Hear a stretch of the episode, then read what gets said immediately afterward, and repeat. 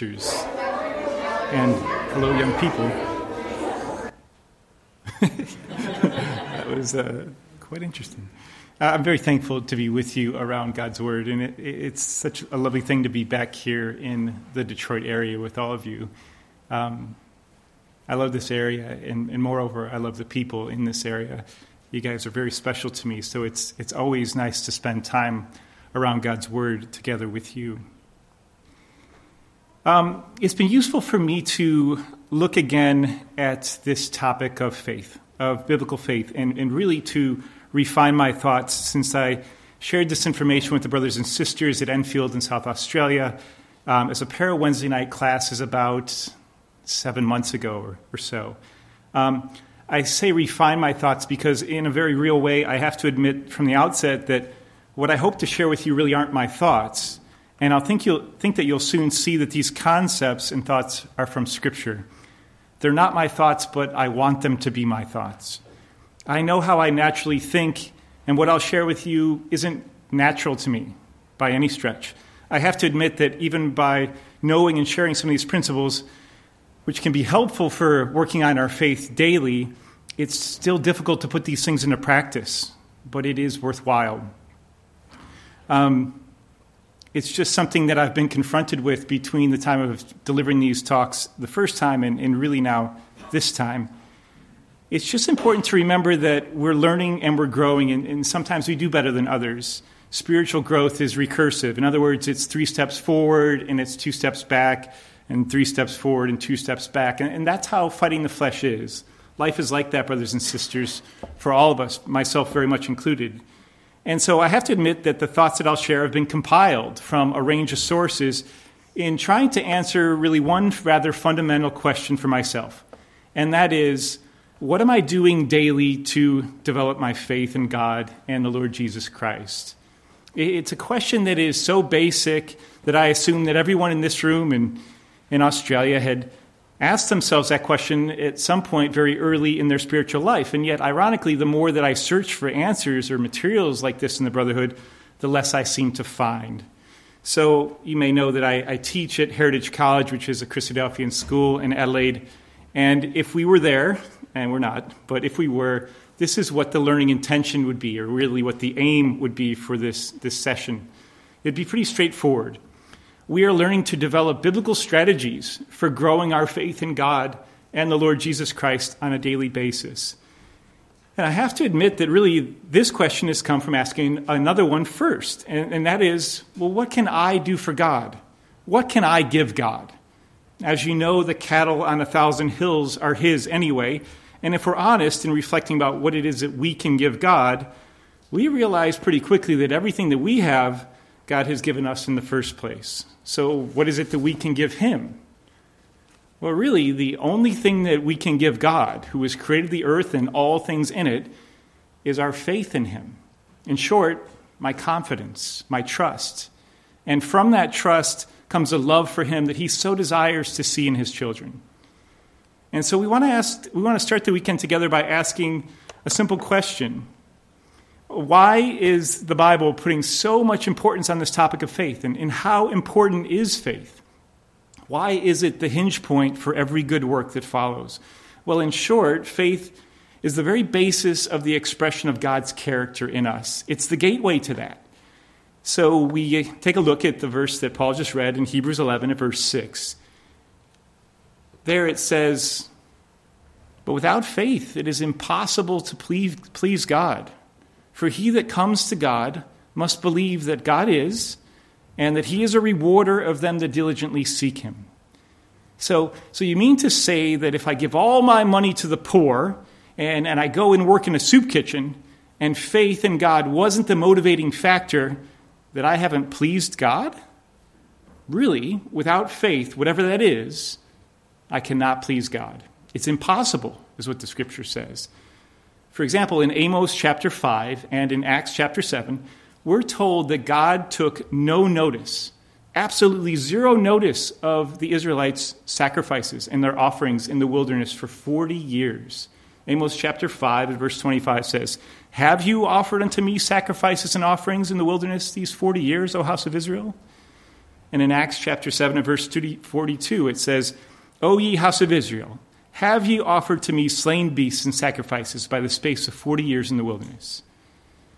Hebrews chapter four at verse two hints at the reason why he didn't even take any notice. And that's because the element of faith was missing. The writer to the Hebrews says that their carcasses, which are akin to dead animals, fell in the wilderness, and they didn't enter the promised land because of unbelief. Hebrews four at verse two says, For unto us the gospel is preached as well as unto them. But the word preached did not profit them, not being mixed with faith in them that heard it. Without faith, brothers and sisters, it is impossible to please God. Later in Zechariah, God took absolutely no notice of the Jews' ritual fastings. For seventy years they did this.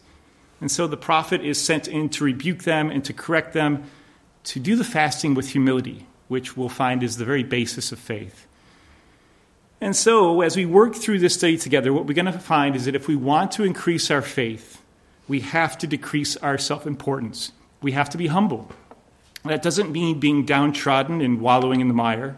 That doesn't mean having long faces and being miserable. It simply means that we have to see ourselves as we truly are. If Christ said, I can do nothing of my own self, why should we ever think to ourselves, right, I've got this? Without Christ, we are nothing. But through Christ, we are made to ride upon the high places of the earth. We can do all things through Christ who strengthens us. In fact, we are more than conquerors. We are the sons and the daughters of the living God. We are mighty ones. And how is that possible? By faith. So why does the Bible put so much importance on this concept, and, and how important is it? Well, you probably know Paul's famous dissertation about love in First Corinthians thirteen, and you'll know that he ends that passage with this. He says, And now abides faith, hope, and love, these three. But the greatest of these is love. And what I want you to consider is that godly love is born out of faith. In other words, you cannot demonstrate the love of God unless you first have faith that God exists. You can't extend the love of God to others until you first perceive through faith the love that God has towards you. And so the range of what we think and know, and thus what we can do, is limited by what we fail to notice and appreciate. This is exactly what, what Jesus taught in John chapter five at verse nineteen. He says, The Son can do nothing of himself, but what he sees the Father do. For whatsoever thing he does, these also the Son does likewise. It was about what the Son noticed the Father doing. And the point here is that, that faith precedes love. And therefore, it's clear that without faith, it's impossible to love like God loves. Oh, you can have compassion. People who don't know God, by all human definitions, love their children, for example. But the quality of the love that God is looking for in his children is one that is inspired by his love. And that's the love of First Corinthians thirteen. That kind of love never, never fails. It doesn't get tired. It's energizing. It's without limit because its source is unlimited. And if you can tap into that kind of love, you won't be weary in well-doing because the energy comes from faith in God who powers your love. Sure, we may lose the plot sometimes and, and need to be stirred up by way of remembrance, but the love of God is a force without limit. It won't happen without faith first. In Ephesians two at verse eight, this is what we read. We read, For by grace you are saved, through faith, and that not of yourselves. It is the gift of God, not by works, lest any man should boast. And so four times in this verse, God reiterates to us that it is his work by grace. But the role of faith does play an important part. In other words, we cannot be saved by God's grace unless we have faith. That's the process. That's how important faith is. Without it, not only can we not please God, can we not manifest his love, but there is no no salvation, full stop, period. And that's exactly what, what Paul told his son in the faith, Timothy, in Second Timothy chapter three, at verse fourteen and fifteen. He says, But continue thou in the things which thou hast known and hast been assured of, knowing of whom thou hast learned them, that from a child thou hast known the holy scriptures, which are able to make thee wise unto salvation through faith, which is in Christ Jesus. Now, you probably know that the just shall live by faith, Habakkuk and Hebrews ten and, and numerous other scriptures tell us that the just shall live by faith. But, but did you know that it's by faith that we Gentiles were brought into the family of God? And how do we know this? Well, Peter spoke to the Judaizers in Jerusalem when they questioned him about the Gentiles, and he told them that God had purified the Gentiles' hearts through faith. And the evidence of this was that God gave the Gentiles the Holy Spirit, and there was no denying the miracles that were wrought in them. And that's in Acts chapter fifteen at verse nine. He also said to the Jews that the circumcision doesn't make you special, and it doesn't make you righteous before God. Paul would later go on to say that it was the circumcision of the heart that matters. And as we will soon learn, the heart is where faith takes root, the heart. But Peter said the only thing that avails you anything is faith working through love. That's what matters, not outward signs of religion. Now, it probably comes as no surprise that we find faith as an integral part of the atonement. Turn with me, if you would, to Romans chapter three, and we'll start at verse twenty-three, and we'll read through to the end of the chapter. And what I want you to do is I want you to look for the concept of faith. I count seven times, and if you want, you can put a circle around the word faith or believe, which is the same concept. So faith is an integral part of the atonement. Romans three at verse twenty-three. For all have sinned and come short of the glory of God, being justified freely by his grace through the redemption that is in Christ Jesus, by whom God hath set forth to be a propitiation through faith in his blood. Why? To declare his righteousness for the remission of sins that are past through the forbearance of God. To declare, I say, at this time, God's righteousness, that he might be just, and a justifier of him which believeth in Jesus. Verse twenty-seven, where is boasting then? It is excluded. By what? Law? Of works? Nay, but by the law of faith. Therefore, we conclude that a man is justified by faith without the deeds of the law. Is he the God of the Jews only?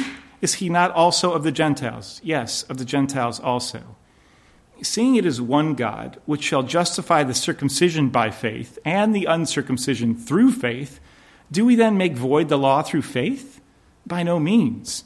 Yea, we establish the law. And this is the critical passage about the atonement. This, this is how God is reconciling the world unto himself. And seven times in, in seven or eight verses, the term faith and the, the concept of faith comes into it. This is how we're saved, brothers and sisters. Now, now, what are the weightier matters of the law? If I was to make this a pop quiz, I wonder if you could answer that question. It's in Matthew twenty-three, verse twenty-three, and this is where the Lord, the Lord upbraids the religious leaders for focusing on small things like mint and anise and cumin. And they miss the importance of the weightier matters of the law. And here they are: judgment, mercy, and faith. The Lord says, these ought ye have to done. Uh, sorry, these, these you ought to have done, and, and not to let, leave the others undone. In the first epistle of John, what is the victory that overcomes the world? Our faith. Whatsoever is born of God overcomes the world, it says. And this is the victory that overcomes the world, even our faith. Who is he that overcomes the world? But he that believes that Jesus is the Son of God. And it just goes on and on and on. Why was the Gospel of John written, for example? It tells us clearly at the end of chapter twenty, John twenty, verse thirty-one says, but these things are written that you might believe that Jesus is the Christ, the Son of God, and that believing, continuous, you might have life through his name. It simply wasn't written for our learning and our admonition, but for the development of our faith or our connection to God. Now, this is an interesting one. Paul opens and he closes the book of Romans with this phrase, the obedience of faith. And while many translators make that the obedience to the faith, which implies that this is the way, the one true faith, walk ye in it, it becomes very powerful when the article the isn't there. The Diaglott and many other translations renders it the obedience of faith. Now, now why is that so interesting? Because it instructs us that our obedience is a direct function of the reality of God in our lives. Our obedience is a function of our faith. In other words, without belief, without faith, you just can't be obedient. I believe Paul is saying, I am writing this letter to you to inform you, yes, of the way to life in Jesus Christ, the faith, the one true faith. And he's saying, but I'm also writing it to you to bring you into to obedience. And how does that happen, brothers and sisters? By law? No, by faith. Later, towards the end of the book of Romans, Paul says, in some matters of conscience, your conscience has a, it has a severe impact on whether or not you sin. And if you don't act in faith, you sin. He says, for whatsoever is not of faith is sin. And there, there are so many other additional verses that we could add to show the importance of this context in, or this concept, concept in Scripture. And if you're actively listening, you're, you're probably, your minds are probably ticking over with all sorts of other ones to add to the list. But what's the point? That the topic of faith is a theme that is woven throughout the entire Bible? Well, well clearly it is. That you now agree with me and I have your attention moving forward. Well, I hope so, but that's not the point. The point is, as a man thinks in his heart, so he is. That's from Proverbs twenty-three at verse seven. It sure seems like the point and the intention of Scripture is to fundamentally change the way that we think. That by reading the Scripture daily, God's words and Christ's sayings are intended to change the way that we think and what we think about and what we dwell upon. And those things will always have an impact on our reality. The more we live and the more we learn, our minds, we figure out that our minds are generative and our minds are creative. And unless we actively choose what it is we think about, we end up living in situations we don't desire. In other words, we create our circumstances and by what it is we think about. Or in, in, in what it is that we subconsciously believe or have faith in. Now, we've all experienced that very same thing. We've made some bad choices. Perhaps we didn't even realize it at the time. And we've had to live with some consequences that we wish we wouldn't have to. Or we wish we were more conscious of, of when we made the, the moment, made the decision at the moment. You see, what we have faith in, brothers and sisters, and what we actually believe, regardless of what it is we profess to believe, creates our reality. For as a man thinks in his heart, so is he. Advertisers know this. And so what they do is they layer things over and over and over into our subconscious mind to get us to believe lies, such as it really doesn't matter if we do what we know feels good now, even though later down the track it's going to harm us and wreak havoc on our, on our lives. And we can't also help but, but ask the question in the Bible, why is God angry with what are called sorcerers or magicians? And we know that there is no such thing as magic or sorcery in the Bible. We know that there's only one power in all the universe. Isaiah forty-five tells us that concept eight times. But why is God so angry in, in condemning a man like Simon the sorcerer, for example, in Acts chapter eight? Well, what he was doing is he was bewitching people with his sorceries. And all that that means is this man was meddling with the gateway to God. This man was meddling with people's beliefs. He was toying with people's beliefs. And that's serious stuff. That is not something that God lightly dismisses. And so we understand that this world is very, very capable of shaping our beliefs. And that's why we should have nothing to do with it. That's why we should guard our hearts. And that's why also Christ, in his first public speech in the Sermon on the Mount, in Matthew five, six, and seven, addresses the heart of the issue. And he teaches us that we have to get our thoughts right. It's where it all begins. We have to subject our thoughts to God's thoughts. And we have to seek God's direction and, and, and ask for his insight and prayer to direct our steps. And then we actually have to believe that he does direct our steps. We have to look for God's hand at work after we pray.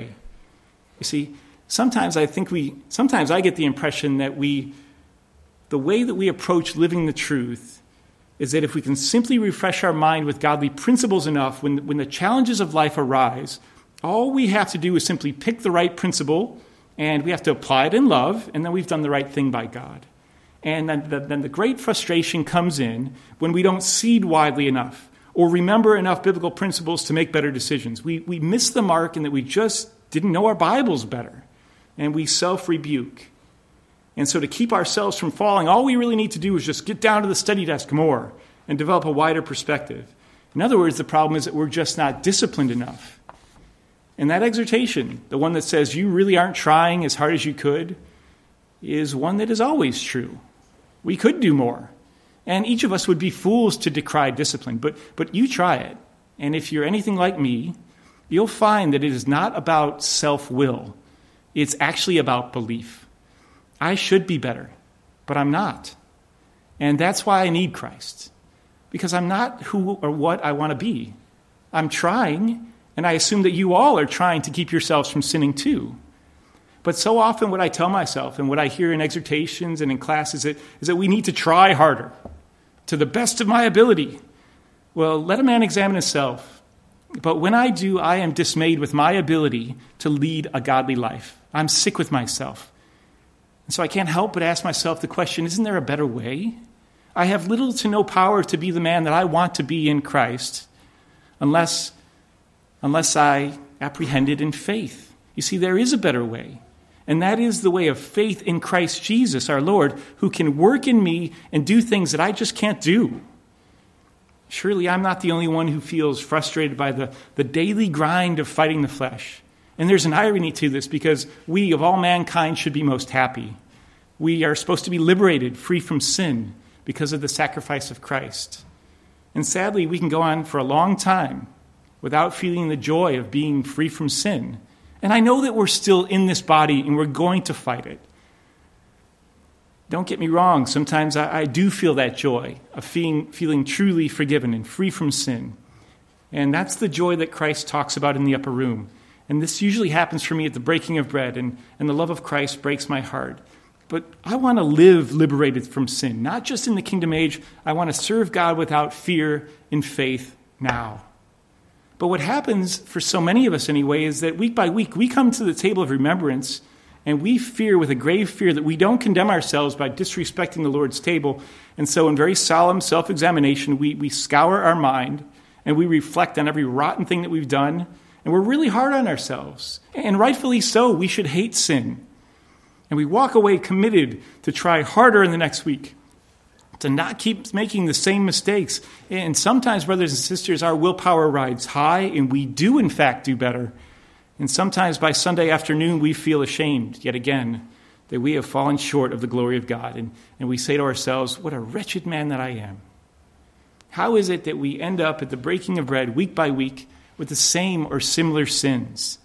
Now, I imagine I'm not the only one here that's had this sort of experience in living the truth. And what I want to get across in these studies is that it is not a willpower issue. It is actually a faith issue. And yet, strangely, we are not talking about fighting the good fight of faith with faith. And that's exactly what I believe Paul is talking about when he says at the beginning and the end of Romans, the obedience of faith. You see, faith in Christ has to be the way in which we become obedient. It has to be the way in which we overcome our natural desires. And so what I want to do in our time together this weekend is I want to talk about fighting the good fight of faith by faith. And so that's the aim. That's, that's the learning intention. We are learning to develop strategies for increasing our faith in God and the Lord Jesus Christ on a daily basis. And, and so what you see on the screen in front of you is simply a roadmap for how we're going to do that. As you can see right there, we have a tree which is illustrative of the principle that if you get the root of the tree right, it will bear fruit. We know that Christ is the root, the root and the offspring of David. Sometimes we have to focus, sometimes what we end up doing is we focus on the, the fruit of the Spirit, and we wonder why it's so hard to see it in ourselves when what we should be doing is focusing on the root, or abiding in the vine, as John fifteen says. It's a simple analogy. Our root in Christ is our faith. And then above the line, you'll see, those are the roots down there, and then you see a line. And so above the line are our good works, and those are produced by faith in Christ, the works and the fruit. But sometimes, brothers and sisters, there are things that choke our faith, thorns and thistles, so to speak. Yeah, they're small and they're insidious, and sometimes we don't even know that they're there, which is why David says in Psalm nineteen, Lord, reveal unto me my secret faults. Now, I think it only makes sense to talk about these thorns to our faith because we can know how God generates faith in us, and we can know what we should do to cultivate our own faith. But if we have thorns choking our faith, or if we have sticking points or obstacles or roadblocks, the other bits might make all the sense in the world in theory, but they won't be received.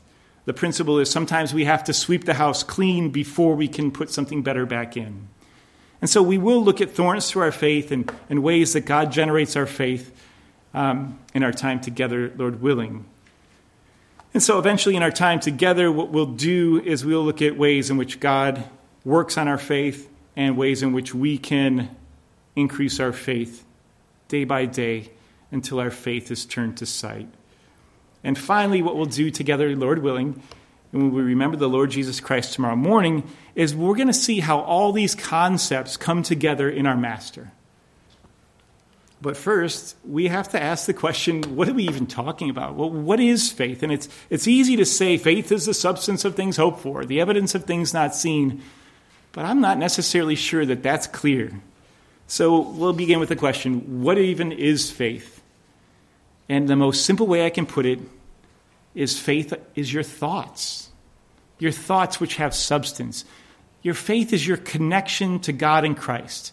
Your faith is your connection to what they've said, what they've promised, and everything that we read in Scripture. Your faith is your belief. It's your trust. And to put it in a modern term or modern parlance, it's, it's your signal strength to God. And one little question is, can it be literal? Can these things actually shape our, our daily experience? Can our faith have a literal effect on our lives? Because you you probably remember that Scripture talks about having faith to move mountains. First Corinthians thirteen, verse two, and, and for example, in Matthew seventeen, at verse twenty, the disciples were not able to heal a boy who was having these epileptic seizures, and they wanted to know why. And Jesus said unto them, "It's because of your unbelief. For truly I say unto you, if you have faith as a grain of mustard seed, you shall say unto this mountain, remove hence to yonder place, and it shall remove, and nothing shall be impossible unto you." Faith to move mountains. Is that a metaphor? It must be a metaphor. A mountain is an, is an obstacle, for example. And if you have faith that you can do all things through Christ who strengthens you, well, well you will be able to overcome those obstacles that are in your path. But, but can it be taken literally? And I think that it actually can, brothers and sisters, because of Scripture.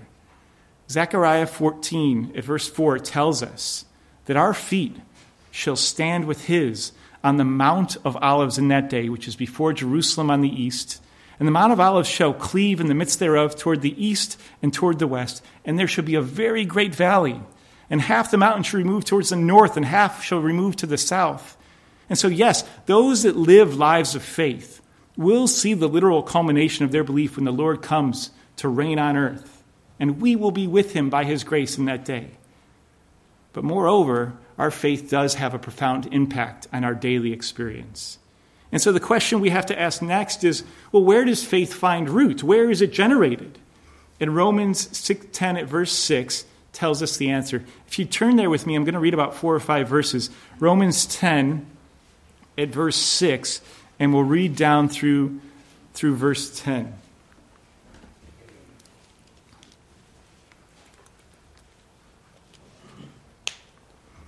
So where does faith find root? Where is it generated? The heart. Romans ten, verse six.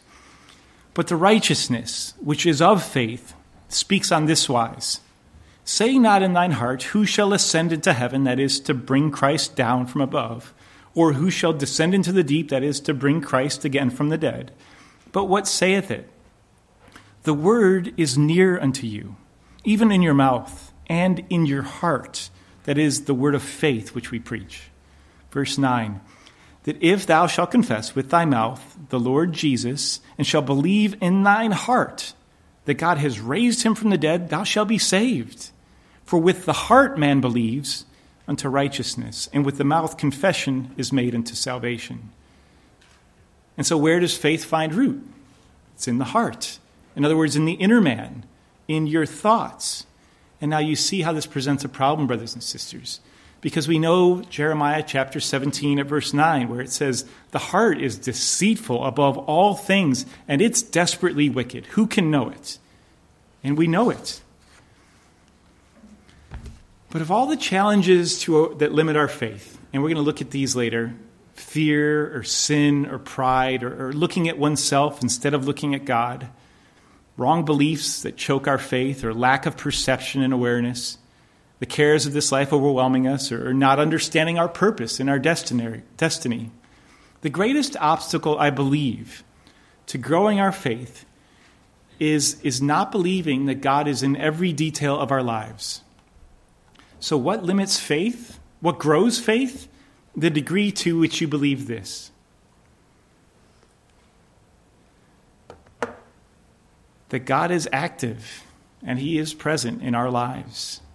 And that's what I mean by God being in every detail, God being in everything in the life of a believer. And yet we know these scriptures, brothers and sisters. Psalm thirty-four, verse seven, the angel of Yahweh encamps around those that fear him, and he delivers them. Isaiah fifty-five, verse eleven, so shall my word be that when it goes out from my mouth, it shall not return unto me void, but it shall accomplish that which I please, and it shall prosper in the thing whereunto I send it. Philippians one, verse six says, be confident of this very thing, that he which has begun a good work in you, he will perform it until the day of Jesus Christ. Now, I know that it's hard to believe from personal experience that God is in every detail of our lives, especially when there are times in the life of a disciple in which we hit rock bottom and we feel like our prayers are only going up to the ceiling and no further. It's especially difficult to believe in the midst of great sorrow and suffering. And I'm sure at one point, especially in the midst of suffering, I would have found what I'm about to say quite hard to accept, quite confronting, even offensive. But nevertheless, it is true that in the life of God's covenant people who have surrendered their will to him at baptism, he is in every aspect of our lives. Even the very hairs of our head are numbered. God is in every aspect of our lives, but how? Either by creating scenarios in which we grow, or at the very least, by allowing situations to come into our life to generate and to grow faith, to bring us to receive the end of our faith, the very salvation of our souls. The more I've looked into Scripture, the more I am convinced that what you believe about this idea has an enormous impact on whether your faith grows, whether it stagnates, or whether it shrinks back. And there are numerous examples of men and women in Scripture who believed that God was in everything in their lives. And they are the people that you and I want to be like. And moreover, they are the people that God wants us to emulate. Why?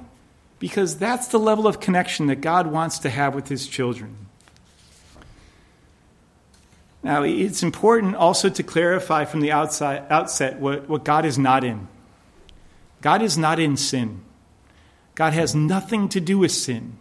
And although he has made provision for it in the lives of his children, because he knows our frame, that we are but dust, and that we will in fact sin despite our best efforts and intentions not to, let's be clear, God hates sin. The portrait of Jesus Christ on the cross is God's view of our sin. It is worthy of death. It is not something to be winked at, and never should our liberty in Christ breed license to sin. And as we know, when we sin, we we separate ourselves from God.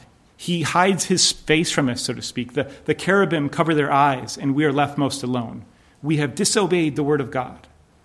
It doesn't mean that God abandons us forever. He still works with us and reforms us to bring us back to him. But he's not in sin. He doesn't permit it. He doesn't condone it. And although he has made provision for it, let us never forget that that provision is the blood of his only begotten Son. We have to understand how God generates or creates faith, and it's critical that we spend some time considering what God thinks of us once we're baptized. You see, everything changes when we publicly confess at our baptiz- baptism that we are worthy of death, when we surrender our will to God and we make an everlasting covenant with the Creator of all the world. There has been a change of status, or as Brother Thomas says, there's been a change in constitution. We are a new creation, is what Colossians says. And as someone that has admitted that there once was a way that seemed right unto me, but that way led to death, there has been a significant change. Why is it so important to realize what it is that God thinks of us? Well, sometimes, brothers and sisters, we don't see ourselves as God sees us. And seeing how special we are to God, according to his words, generates faith. Next, what we're going to have to do is we're going to have to look at why that's so hard to believe, that God is involved in every detail of our life. And one of the great challenges to our faith comes in suffering. We all know that it's easy to believe that God is involved in the good things, but what? Shall we, re- shall we receive good at the hand of God, and shall we not receive evil? Why is it hard to accept that God is in the great challenges of life? Well, well, fundamentally, it challenges our sense of justice. The question we all face internally is, well, why is this happening to me? In other words, I'm a pretty good guy. I go to meeting three times a week, and I care about the things of God. This isn't fair. And that's where we get derailed, in thinking that we should be able to justify ourselves to God. That's a works-based mentality, and one that cannot bring us to the kingdom. On an intellectual level, we know that God is the justifier of them that believe in Jesus. That's the atonement. That come what may, God is right. That Christ died to declare God's righteousness. And that God is a justifier of him which believe in Jesus. That's Romans three, at verse twenty-six. But it's easy, brothers and sisters, to lose perspective when we're under stress. And so it's helpful to have a reminder of what it is that God says about his people. And finally, what we endeavor to do together is to look at biblical examples of lives that are transformed by the belief that God is in everything in their life. These are men and women through whom God has done the impossible by faith. We'll look at examples from Jacob's life, from Joseph, David, Elisha. We'll look in the Psalms, and we'll look at the Lord Jesus Christ, the author and finisher of faith. And we're going to look specifically at the mind of faith in the upper room at the breaking of bread tomorrow morning, God willing. But before we finish this session, I have some homework to set. And what I'm challenging you to do is to let God in on every aspect of your life for the next two weeks. Put it to the test. Just try it. When you struggle with something, however small, pray about it. Pray without ceasing. How you do one thing is how you do everything. He who is faithful in little will be faithful in much. When something good happens to you in the next week, thank God for it. Praise his holy name, connect with him, and rejoice in his loving kindness. And when something challenging happens, well, ask for his help. I hope this doesn't sound too touchy-feely for you or too Pentecostal. I'm, I'm not looking for amens, and I hope you don't roll in the aisle. Just pray fervently with respect and with reverence. Just, just test it out. Have faith that God is in everything, and that he is bringing things into your life for the development of your faith, or allowing things to take place in your life to shape and develop you and make you fit for his temple. Call upon his holy name in faith, whatever it is your lot is for the next two weeks. Brothers and sisters, the scripture abounds with examples of why we should believe that God not only wants to be involved in all aspects of our life, but he is crafting and even allowing situations and circumstances to prepare us for the kingdom. And one objection you might have that I had when thinking along these lines is, he is God Almighty. Isn't he too busy running the universe, holding the planets in places, putting the, the uh, presidents and, and dictators in place to bring about the, the Battle of Armageddon, making stars? Do you seriously think that God wants me to believe that he is interested in my little troubles? In short, yes, he is. Even the very hairs of your head are numbered. And so we have to start by considering what it is that God actually thinks of us. Not what we think God thinks of us, but what the Scripture says and what God thinks of us when he looks at us through the blood-covering sacrifice of the Lord Jesus Christ. We have to see ourselves as God sees us through the sacrifice of his Son. And Lord willing, that's where we'll begin our next session in about half an hour.